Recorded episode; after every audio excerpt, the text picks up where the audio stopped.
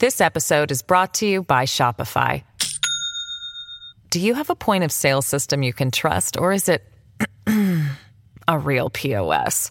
You need Shopify for retail. From accepting payments to managing inventory, Shopify POS has everything you need to sell in person.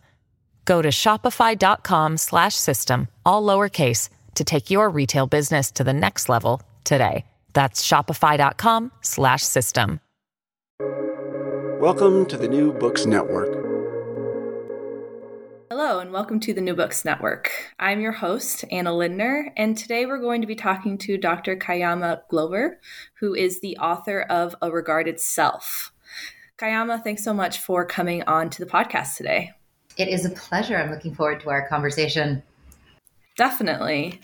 Um, so, Dr. Glover's research and teaching um, includes Francophone literature, particularly that of Haiti and the French Antilles, colonialism and post colonialism, and sub Saharan Francophone African cinema. She is the author of A Regarded Self, Caribbean Womanhood and the Ethics of Disorderly Being, which is the book we'll be discussing today. And she has also published articles in the French Review, Small Axe, Research in African Literatures, the Journal of Postcolonial Writings, and the Journal of Haitian Studies.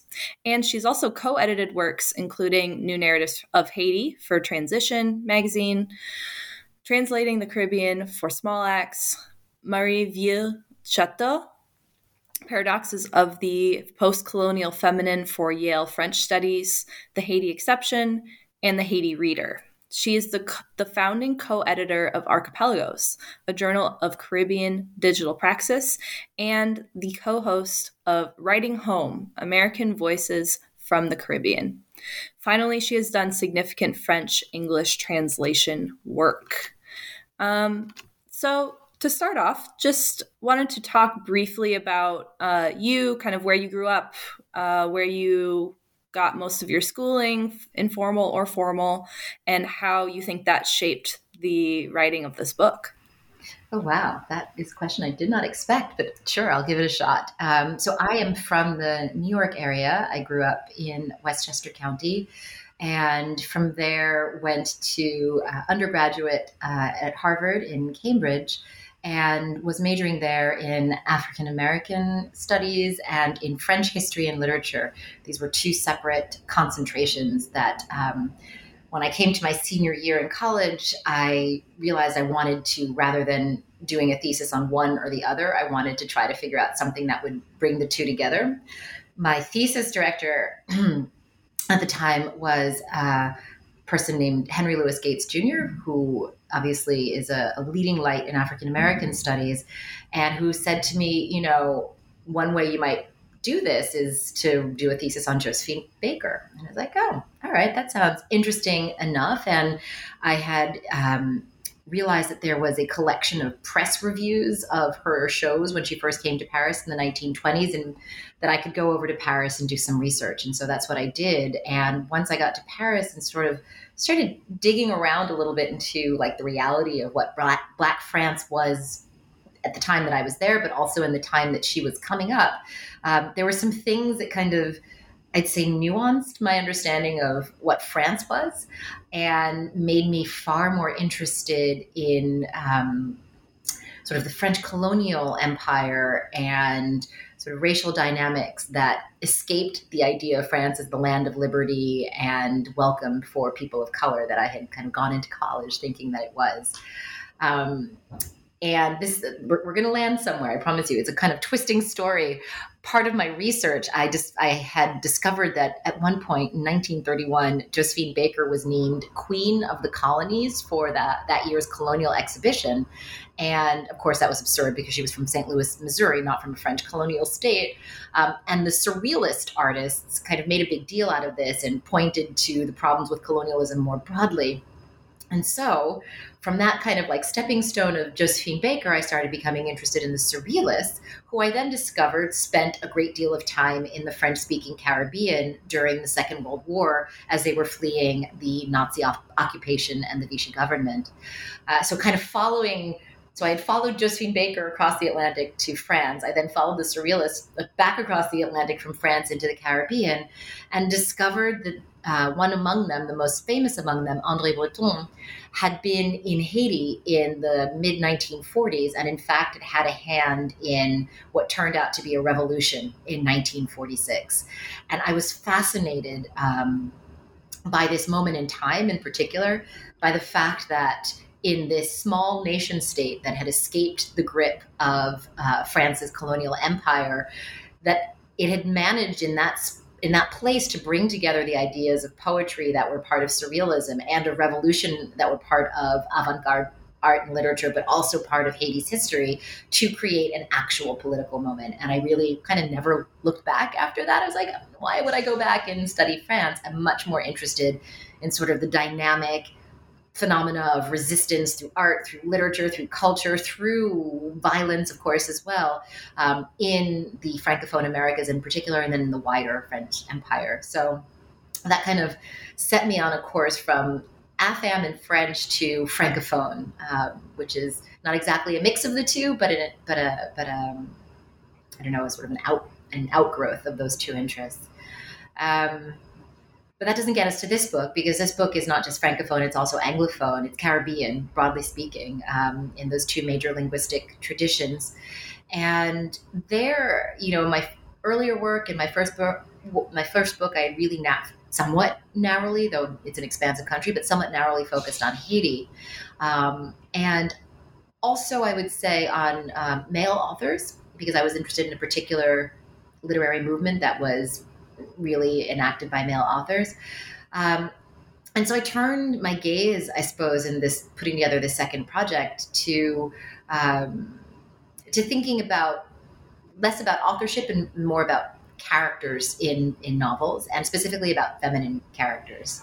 Um, I discovered some of these characters, you know, as early as in graduate school, and always and realized that I'd always been taken by them, and I kept coming back to them for some reason, and I realized that if I kept coming back to them out of some sort of curiosity or some other affective reason, I wanted to explore it from an intellectual perspective and see, all right, what do these these women that are in these books have in common that makes me think about them think about them as exemplars or troublemakers or provocateurs that make me um, want to do some real intellectual work around them. And so that's kind of how I got to a regarded self a bunch of characters that I I kind of love hated and wanting to figure out what makes them tick.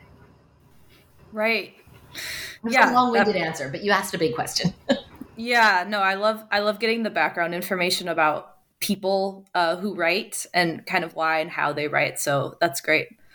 Um, and transitioning actually into my next question that does fit with what you were just talking about.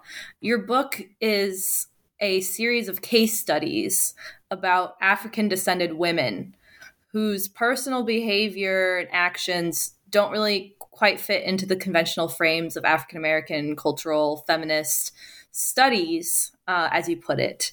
Um, could you explain a little bit why that is and why you decided to amplify these stories, kind of because of, maybe not even despite, um, the fact that it doesn't fit into that frame?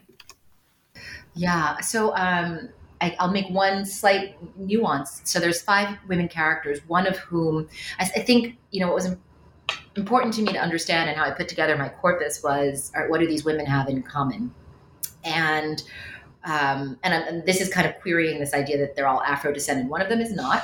She's actually a French woman, um, but who was born and raised in Haiti. And so I think, just in terms of the characters, just to say that my guiding um, light were women that the, the, the, they're not fitting in began with their very personhood. So each one of them is so called mixed race, so neither from one or another strict. Uh, quote unquote bloodline or racial identity, um, and also culturally mixed, and then also in, in many cases geographically displaced. Like their story, for in some instances, take place takes place outside of the place where they were born or where their family's from, etc. So, um, in terms of their identity. Um, but why I wanted to, the question was why I wanted to talk about these women in particular. Yeah, it was it's what you hinted out, which was because I found them not only to be troublemakers with respect to kind of what I think of as the usual subjects, like the patriarchy or the white triarchy or white supremacy, but the ways in which they shone a light on progressive communities or communities that we're used to understanding as being quote unquote morally good, um, and thinking about how the fact of their not fitting in signals. Um, what I would think of as really an imperative to be wary and vigilant to the kinds of borders and exclusions we can establish even amongst the most well meaning communities. And so I saw them as these kinds of almost canaries in a coal mine that would suggest to us or suggest to a reader what the limitations or constraints are even in those communities we take for granted as being righteous or good so feminist communities or anti-racist communities or anti-colonial communities etc i was interested in seeing how their provocations uh, held up a mirror to even the most well meaning and well minded um, readers and communities. Yeah. Um, and going back to, yeah, the beginning of my question, the beginning of your answer too, um, I forgot about Hadriana, the, the white Creole, Creole, um, you know, Haitian, but she is white, she is European um, descended and she's living in Haiti and she is Haitian. But um, yes, she is not African descended. And that is uh, kind of an important, you know, conflation to correct because it does tie into my own work, which is interested in whiteness in the Caribbean. Oh, um, yes. So, um, yes, I should uh, keep an eye to that because um, that is an issue that I, I'm interested in, and as well in the United States, you know, if we're, as you rightly point out in your book, the United States kind of does over determine a lot of the scholarly conversations, which is an issue. Um, and our understandings of the rest of the world and the you know the Caribbean in particular, which is a confusing area for when it comes to U.S. Yeah. yeah, for U.S. like North American US, particularly white US Americans, they're just like, wait, what? Um, and they would not think about Hadriana, for example, as uh, white, but she is. Um, so, yes, that is a great correction there. Um, and speaking about that, that transitions to my next question, which is could you talk us through kind of um, the book's alignment with, but also departure from Caribbean theory and then also just general ways of not knowing that have historically dominated Caribbean scholarship in terms of a scholarship that's both about and in the Caribbean specifically. Yeah, I mean, I think there are a number of what we could think of as Caribbean epistemologies that run through all of these works, and they're not all, you know, it, they don't all exist in some sort of relationship of absolute contrarian or contestatory you know identity or what have you. They're not um, radically opposed to the kind of literary tradition that's been established but as i said they provoke and they poke at they prod and they nuance that tradition.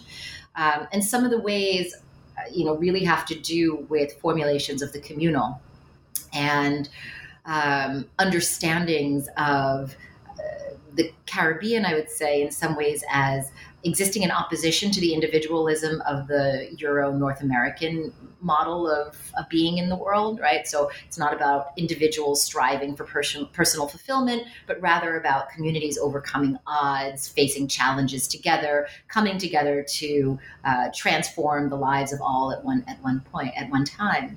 And I think what I wanted to um, address in this book is the ways in which that kind of notion of the supremacy of a well-meaning community that's advancing the interests of all um, has some specific blind spots, I guess you could say, when it comes to women and women's lives, women's needs, and and so the characters that I chose to focus on exist in those blind spots.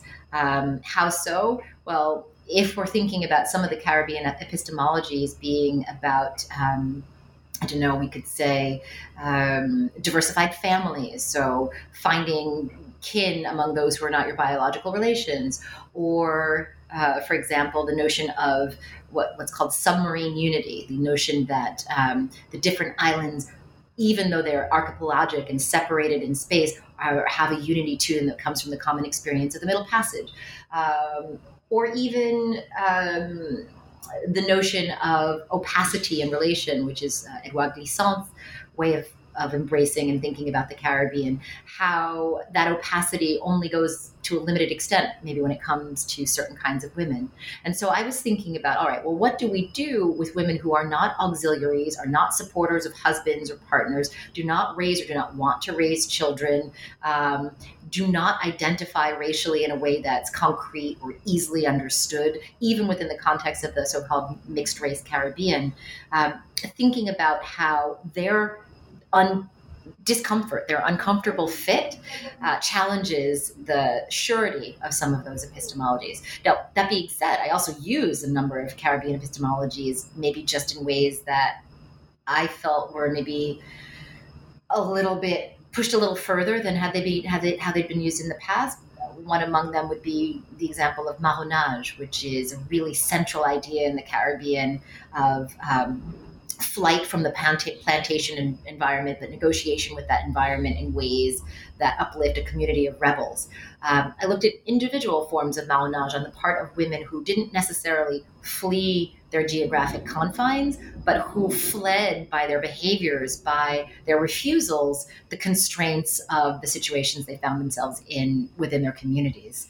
Um, yeah, things of, of that nature, I would say what you could call perhaps petit marronnage, um, small acts of marronnage that were nonetheless insistent and provocative and, and even dangerous.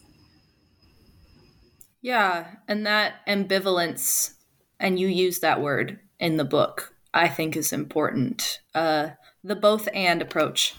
Well, yeah, I will just point out that's absolutely crucial. I think also the not to not to make too bad of a pun, but the black and white nature of much of our thinking around good guys and bad guys, around black and white in the world and in the Caribbean and imperial context more broadly, these women really screw with the, the, the certainty. Uh, and so ambivalence is, is a term that makes sense when thinking about them.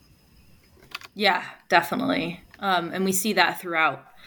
Um, you know, without your book being wishy washy, I think you do a really good job of kind of, you know, undulating between those two um, if there are two poles or multiple poles you know there might there might not just be two too. Um, so to kind of get into the specific uh, content chapters um, the first chapter is about or is uh, about a character created by a guadeloupean or so from the guadeloupe um, colony french colony uh, maryse condé and she wrote about tituba um, and she is a um, you know an enslaved woman. So I wanted to talk a little bit about your discussion of conventional 19th century female slave narratives, which do have a kind of um, formula that they follow generally. Um, and then I want to talk about that in conjunction with, you know, Black feminist or womanist kind of frames that you know now get applied to those 19th century narratives and how her story again with the ambivalence is kind of alignment but also troubles those assumptions um, through uses of the er- erotic and then also the intertextual relationship with hawthorne's hester which is fascinating and how those two women are kind of exemplifying different aspects of that kind of expression of um, well, Hester's not enslaved, obviously, but um, enslavement, women, you know, gender frame.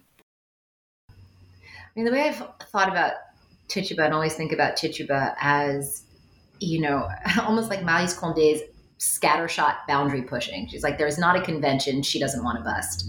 And the and and she does that, yes, as a provocation, but I think more um, substantively, almost as permission. Um, as as a as a what if like what if these women could have spoken you know pardon the the cheesy formulation but could have spoken their truth in their time what might they have said?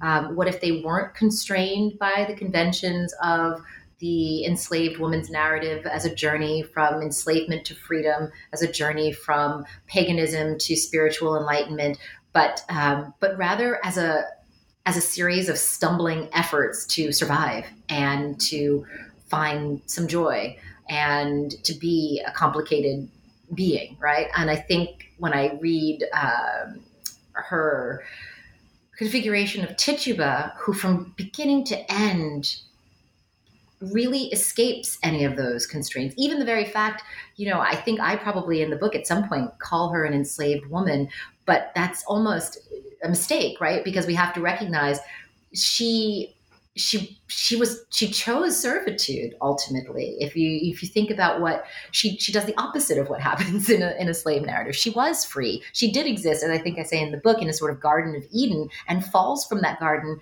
because of her love of a man and actually maybe even more um, specifically because of her lust for a man.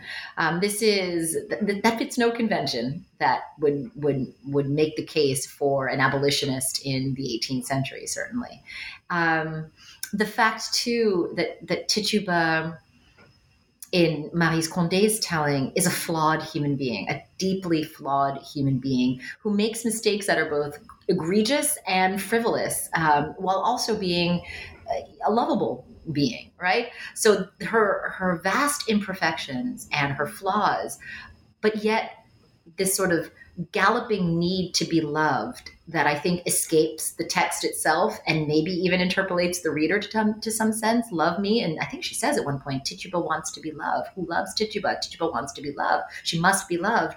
Um, is an appeal, right? I think to um, imagine the possibility of humanist love for those who are imperfect and who still merit our support, um, our defense, um, our appreciation, etc. So uh, when I teach this novel to my students, I'm, I'm just like, Tituba's messy. She's just like that messy friend you have which you can talk some sense into um, but who you don't not love for it you just recognize as being a flawed being that you're there to support. And it sounds a little corny i think but at the same time i think it does some really provocative work in allowing that freedom to a black woman at a time where nothing about her context suggested she should ever choose herself or her own desires over some sort of bigger picture of you know a, a journey from enslavement to freedom written on someone else's terms and that of course goes even to to Hester, to Hester Prynne. First of all, that that Condé inserts this character who was the star of some other book, which everybody has read, right? Usurps that sort of power that's implicit in the Hawthorne book and brings it into her own story is incredibly a baller move and really kind of adds a dimension which is in and of, in and of itself something of a move, adds this humor to a novel about enslavement, which is kind of crazy, right? That, I mean, we shouldn't probably be laughing uh, at, at, two women who have been uh, one who has at this point become enslaved, the other of whom has been cast out of society uh, in by the hypocrisies of patriarchy.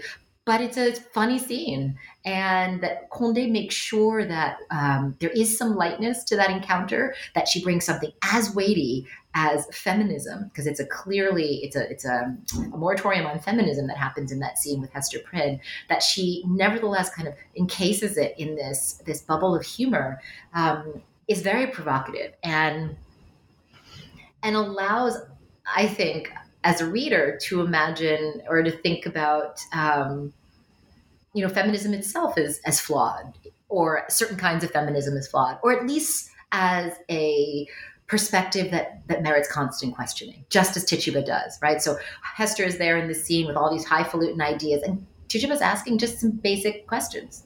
But what if I like men, or want to have sex, or even want to be submissive sometimes, or is you know asking questions that are meant to be problematic, um, but that that kind of knock Hester a little bit off of her high horse and bring her to a more human level. Um, so yeah. Yeah.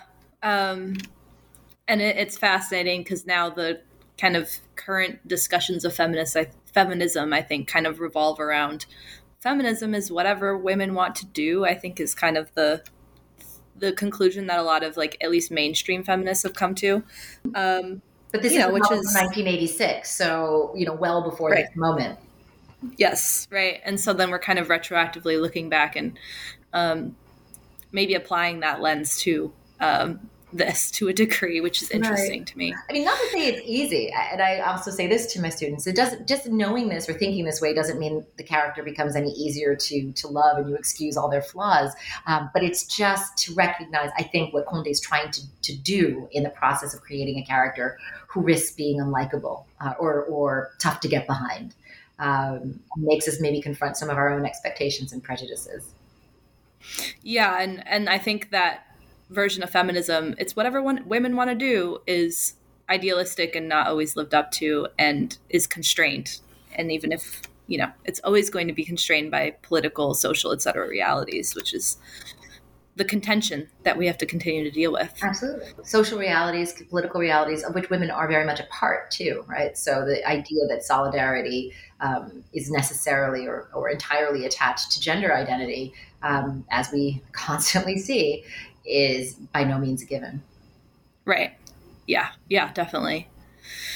Um, and then transitioning to the second chapter, so we have a Haitian, René Depestre, um, who writes about a uh, the young white woman we mentioned at the beginning, um, or European descended woman, uh, Hadriana, who um, is also kind of in that colonial um, or post colonial Haitian moment. Um, and thinking about her story, could you talk a little bit about her community? So, the community of Jacmel, um, they have a collective myth about her and her young virginal whiteness.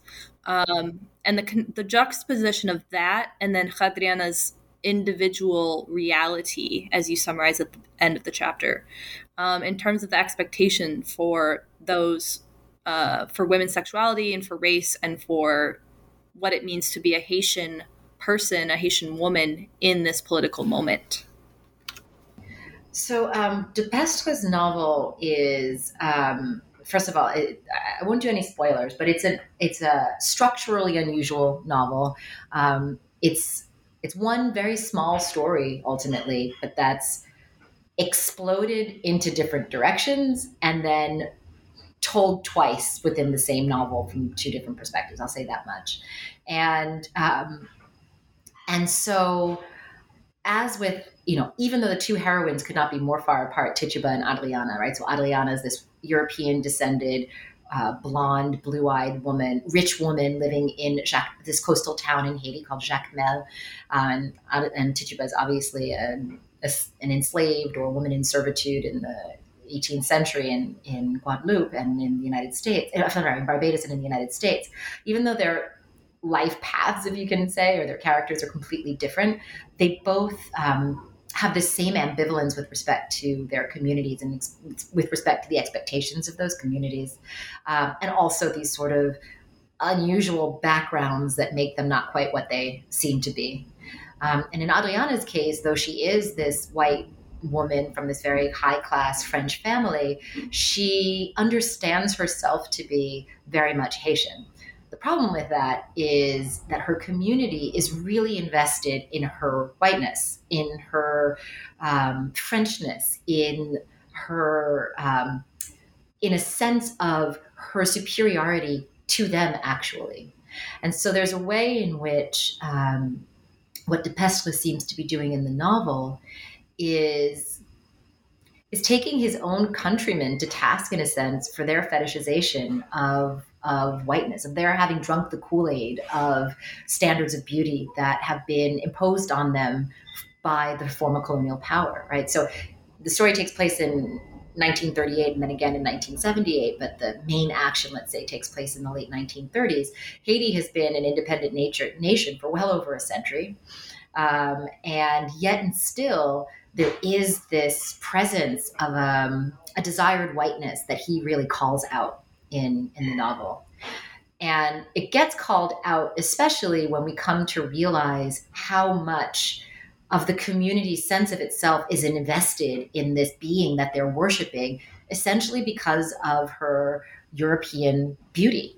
Um, and and I will say also he he kind of puts that European beauty in the frame of Haiti's uh, traditional religious spiritual practices, notably Vodou, to show how even within Vodou there is a goddess, Erzulie, fair skinned, if not white, who is most beloved, who is cherished and spoiled. And there too, what sets her apart is her whiteness. And so there's kind of a, a real questioning of um, the embeddedness of a certain kind of colonial mentality that persists even and well into a post-colonial moment.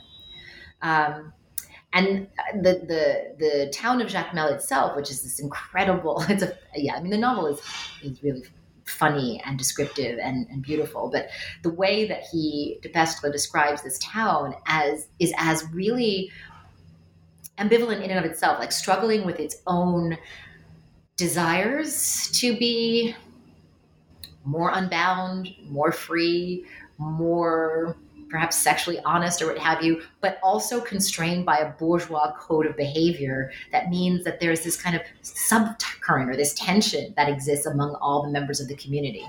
And so that tension gets like dumped onto Hadriana. She's meant to sort of maintain this pure core um, at the center of which everything revolves, uh, around which everything revolves.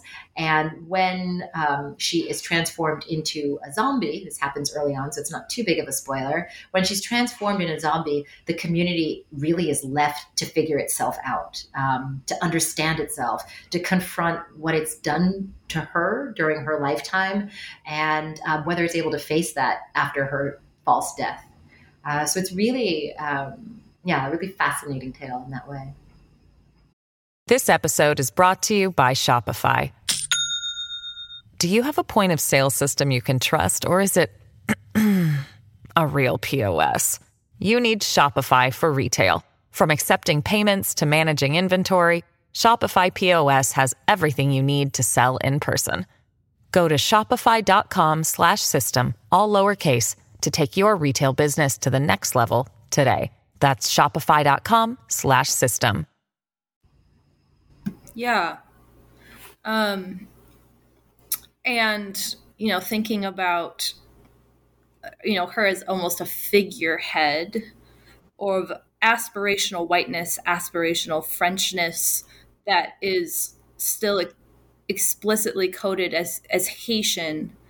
Um, and thinking about you know how they're going to try to forge their collective community identity kind of with that and of that but also contrary to that because that whiteness is aspirational. They know that they cannot obtain it um, is fascinating to me. Right. And what they do to try to obtain it right? So the the, the premise of the of the book is that this woman Hadriana is meant to marry a local haitian boy uh, presumably of like an upper class, but it's, it's, presumed that he's ethnically Haitian, so a brown or black man.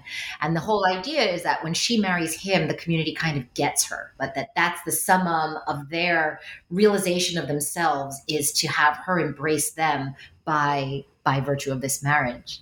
Um, and in as much as that marriage is thwarted by the fact that she turns into a zombie on her wedding day, the community is left completely déboussolé, as we say, like completely in a state of distress. Um, and recognizing how much it relied on her and coming to terms with what that says ab- about them. Um, and this all kind of happens through a central narrator um, who is a little bit an avatar of René Depestre himself, who kind of takes the reader through this perception of uh, this woman and what it does to his community. Right um, and going off of something you just said a minute ago, I maybe I'm too overdetermined by this, but I'm always thinking about um, mestizaje in Spanish. I don't know exactly what the rendering is in French. Mes- mestizaje, yeah. So um, racial and cultural mixing as the process that has created and, and then cements the identity of the Caribbean um, and her, you know, representing that white French Creoleness, a word originally just meaning like not only applied to whites, but people who are born in the New World, into the Caribbean, in the colonies, and but sometimes are of European descent, maybe fully. Um, and then her marrying, you know, a supposedly mixed race, whatever that means, um, brown or black, little, uh, you know, actual Haitian, actually you know, more associated with what we think of as Haiti, uh, boy, kind of representing that um, that mixing, um, and what kind of the ref- the force of that is um, is what always fascinates me. Indeed, and Haiti is a particular case where you know, unlike some of the other Caribbean nations, because it took independence as early, you know, as it did in 1804, and with that process, uh, you know, went a far way to expelling most of the white population. Um, you know, this is a country where you, you, know the word for person is neg is black person right um, and so the irony though that these sort of colorist if not racialized um, conflicts and discomforts are still so persistent into the 20th century is is worth looking at and looking at closely. Um, and for de Depestre, who at the time that he wrote this had not lived in Haiti since 1958, the novel was published in 1988. And even when he did live in 50 there in 58, he was there only for a year before you know, getting into trouble with the dictator Duvalier's government and having to skedaddle off to Cuba for 20 years. Um, he's writing from a place of true nostalgia to some extent, but also with, I would say, the critical eye that's afforded by distance. Uh, sort of an ability to look back at uh, the Haiti that he knew and what its challenges were in terms of um, crafting an identity that escaped the pressures and the and the horrors of the past, including the the toll that um, you know the kind of phenotypic degradation of blackness continues to have in that country. Um, he from from where he sat, being willing and able to talk about race in Haiti, um, I think is particularly interesting. Yeah, and to kind of counter what I said a few minutes ago, too, it's with all of what you just said, in some ways, Haiti is a little bit of a disavowal or a, a rejection or pushing back of the kind of mestizaje um, mixing narrative because, like you said, it was more of a explicit reclamation or claiming of blackness. And in some ways it kind of defies which you know obviously normally it goes towards whiteness but then just so complex and messy and again aspirational this kind of promise of the Haitian Revolution, which so many authors have written about, you know, still falling short because of the um, economic situation that Haiti found itself in because of you know colonialism and imperialism, and then the the very stark economic inequalities along the racial lines that have continued for over 200 years. Um, and so then that that promise that is kind of ironic, sadly, bitterly ironic. Um, and again, that is seen in this novel as she is again the kind of the epitome, and then she's obviously not even African descended at all. She's white. So, um, yeah, very fascinating. Um, so then let's talk about another Haitian, Marie Chauvet. Yeah, Marie um, Mm-hmm. Yeah, she so she writes about uh, Lotus, um, and again, returning to the idea of ambivalence. Um, and how Lotus is a frustrating character because she defies categorization in terms of her race, in terms of her kind of position in the nation state, and as a woman in her relation to men and in relation to other people in Haiti. Um, how does that ambivalence open you up into a social and political critique in the context of nation building of Haiti in that era? Yeah, so you know, for Fille d'Haïti, Daughter of Haiti, um, Marie Chauvet's book from 1954. Um, is that right? Is it 1954? Yeah, 1954 is really a product of its time um, in a pretty stark way, in as much as you know the main char- her main character. You're right, absolutely ambivalent. So she is a um, on the one hand, she is fair of skin and long of hair um, and economically um, not rich, but certainly well enough off that she doesn't have a job and lives on her own and supports herself. But at the same time, excluded from polite society because her mother was a prostitute and she is likely the product of her mother's relationship with a either a French naval officer or um, an American Marine. It's it's not um, entirely clear, but her father is is white.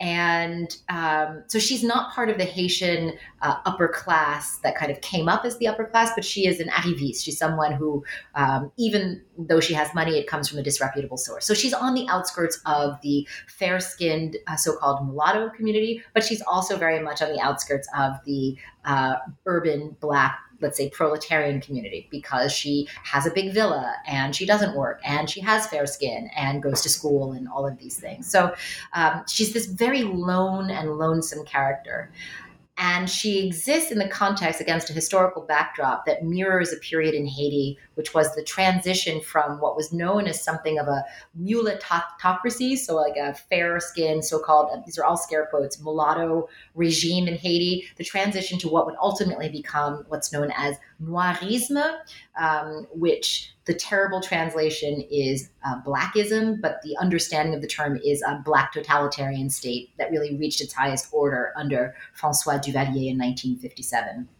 So this novel is um, telling the story of this this woman Lotus, this ambivalent woman Lotus, who's caught up in the maelstrom of this rivalry or this this burgeoning conflict between um, fair skinned so-called mulatto elites and the black masses. And because she doesn't fit in, she sees both sides. Um, I wouldn't say clearly, but she lets us see them. Like she lets us, in her own confusion, in her own ambivalence, in her own suffering, she allows us to see the nature of the political strife that's happening all around her.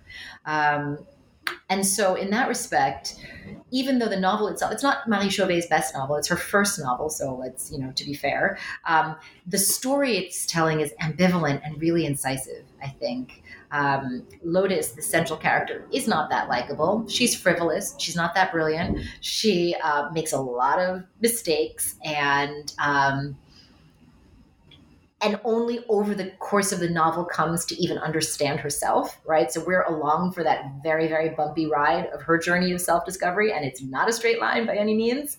Um, but as we go through her mistakes and um, and stupid moves and disappointments and, and actual tragedies, violence that's done to her on multiple occasions, um, we start to get a picture of uh, of the landscape in Haiti at that time, of the same question of the dangers of colorism as attached to classism in a nation that's trying to build itself out from under the shadow of imperialism.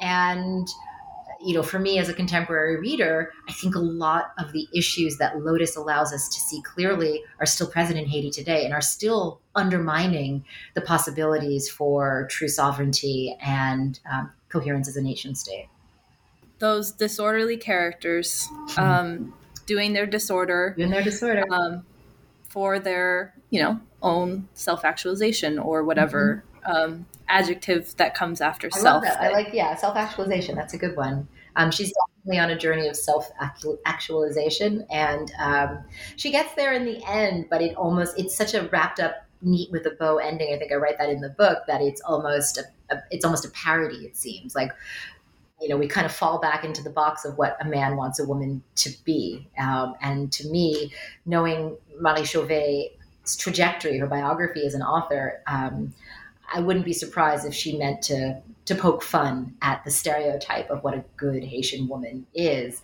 by um, by giving the backstory to this this crazy person who ends up being like a good girl at the end. So, right, right.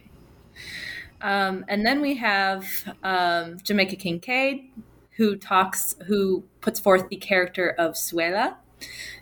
Um, and so I wanted to talk again, like I just kind of hinted at, the disorderly state of being that characterizes her. And you use Sylvia Wynter, so Jamaican Sylvia, Sylvia Wynter's uh, demonic grounds, and says that Xuela goes beyond Wynter's beyond. Um, so I was wondering if you could theorize that back out for us and how that connects to kind of Xuela's story and her situation and her uh, understanding of the world. Sure, yeah. Um, well, first I'll confess, because I'm realizing it's true. Um, people have asked me this before, and I've always said, "Oh, I love all my characters equally." I will just say it. I love Xuela. She's my fave. She's of all of them. I just, she is the surliest, most uncompromising, um, most. take me as I am, or don't take me, one way or another. I think you know speaking of aspirations, I think, you know, if I could aspire to that in parts of my life, she'd be my, she's my get. Um, but yeah, so Xuela, um, when I say she goes beyond Wynters beyond, I was referring specifically to a, a kind of foundational essay written by uh, Sylvia Wynter called Beyond Miranda's Meaning, where she sort of theorizes the Tempest narrative and thinks about Miranda as being like the woman left out of the story or um, existing out beyond the frame of this duality between Prospero and, and Caliban. And when I think of Xuela as going beyond that beyond, um, I think of Kincaid as being not necessarily interested in the white woman who is the point of the triangle that includes Caliban and Prospero, but the thought of a native woman. You know, who's to say Caliban was the only was the only inhabitant of that island? Um, he was just the dum dum that got caught by Prospero. But what if there you know, I don't know. I, I always think of Kincaid having imagined Xuela as exceeding the frame of that triangle of two two guys, kind of a father and a lover fight, or would be lover fighting for a damsel, um, but rather this this this this self preserving. Um, indigenous being that doesn't want any part of that story um, and is existing in her own uh, in her, against her own backdrop and in her own landscape and i really think that kincaid has offered us that possibility through this character of Xuela who who is so fiercely um, uncompromising as to not even understand what's expected of her because she just doesn't compete on those terms. And I find that fascinating. It's like a step further than rebellion because if you're rebelling, you kind of get like what the status quo is and you say no with respect to that. Xuela's contrariness, her unsettledness, her disorder is innate, is innate to herself. Um, and it seems to me that in the novel, this character that that Kincaid has given us, um, everything she does is not reactive but active or passive because she doesn't want to do a thing. Um, and and her life, and I find you know that that there is a tempest, a certain kind of a tempest narrative built into um, the autobiography biography of my mother. But her life reads to me as a series of experiments in crafting the self. Like my instincts or my desires or my interests tell me to try this. This worked this didn't work. I'm going to keep doing this. I'm going to stop doing that. Next.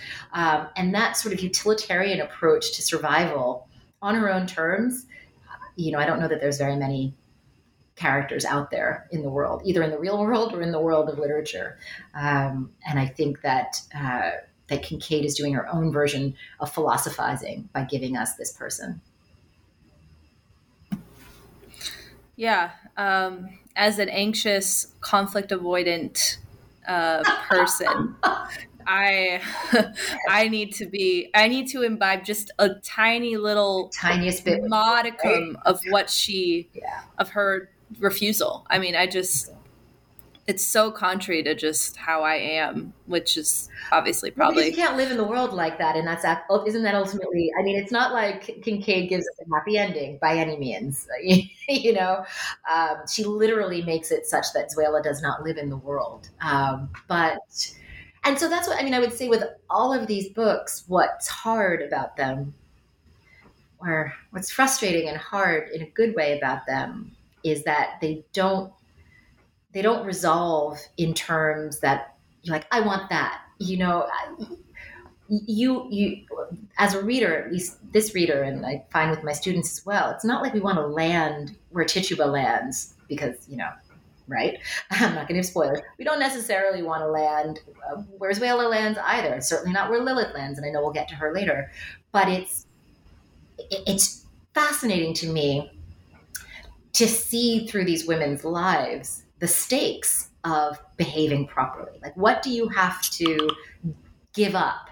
How does decency um, mean giving up some part of yourself that you want to honor more? And Xuela's like, you know what? Screw decency. That I am willing to give it up. If I have to be completely alone, which he ultimately does, I would rather be that than compromise these things that my experiments tell me. My experiments with my own soul tell me are the right ways to be in this world. Um, so they're admirable, but not necessarily.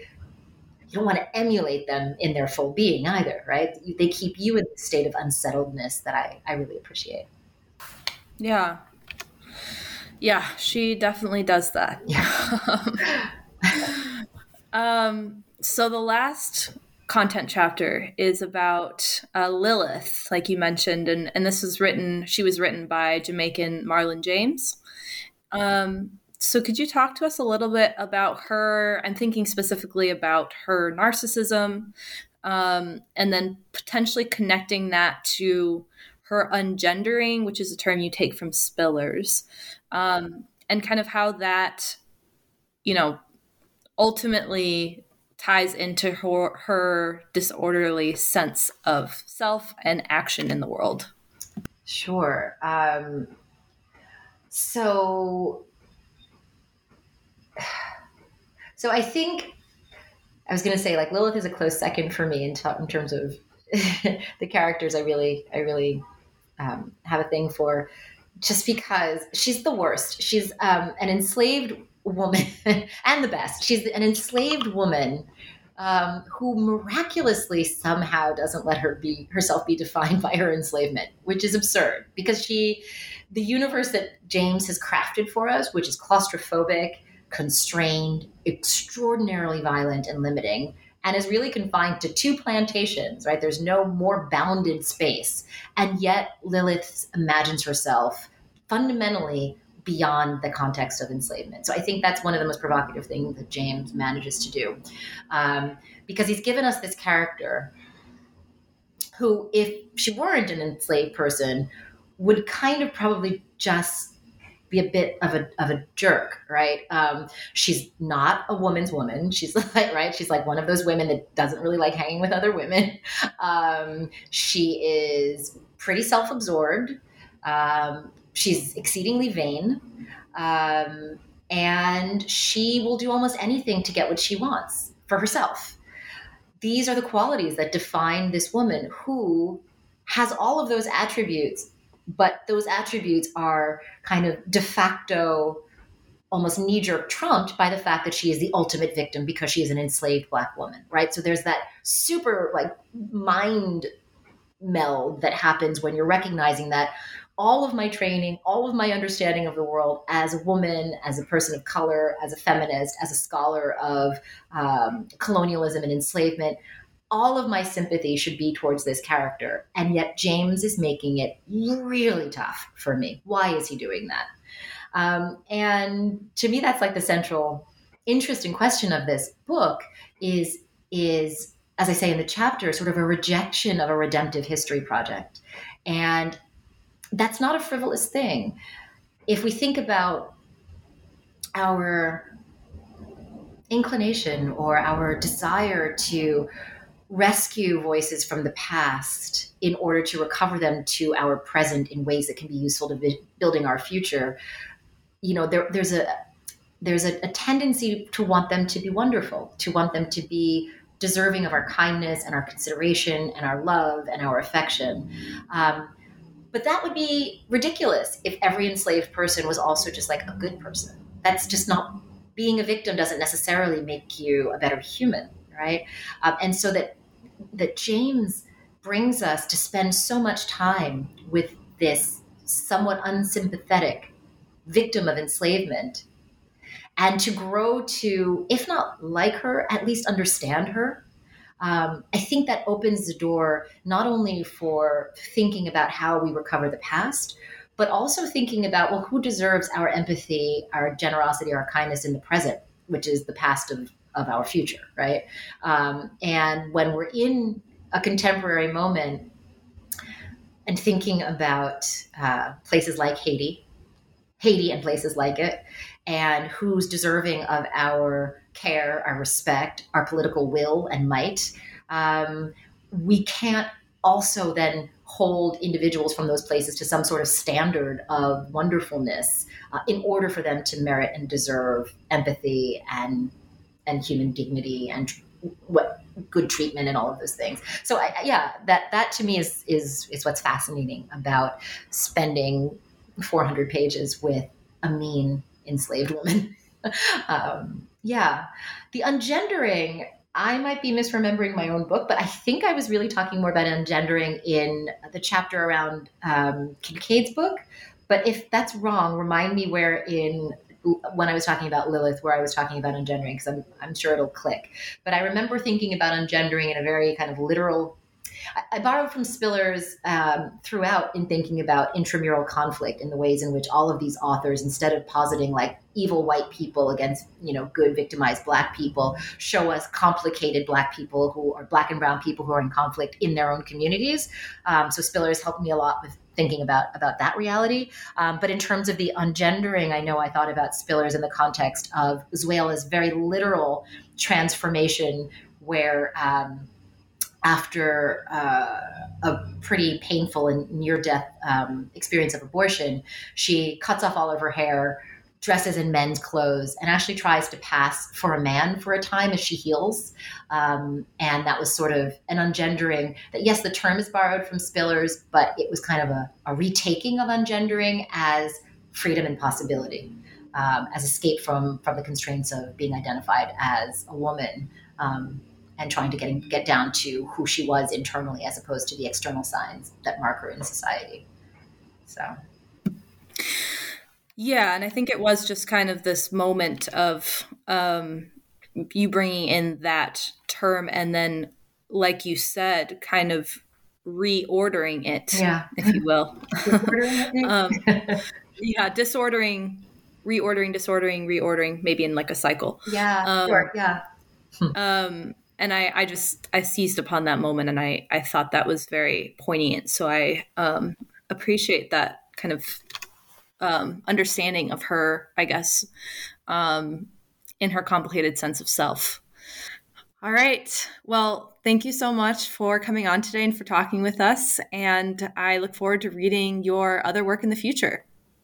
Thank you so much. And I really enjoyed this conversation and I really appreciate your uh, taking the time to delve back into the books. I miss them. I miss working on them. So it was lovely to be able to talk to you about them. And I hope you'll read some of them uh, as soon as you get a chance. Yes, definitely. Thanks so much. My pleasure. Take care.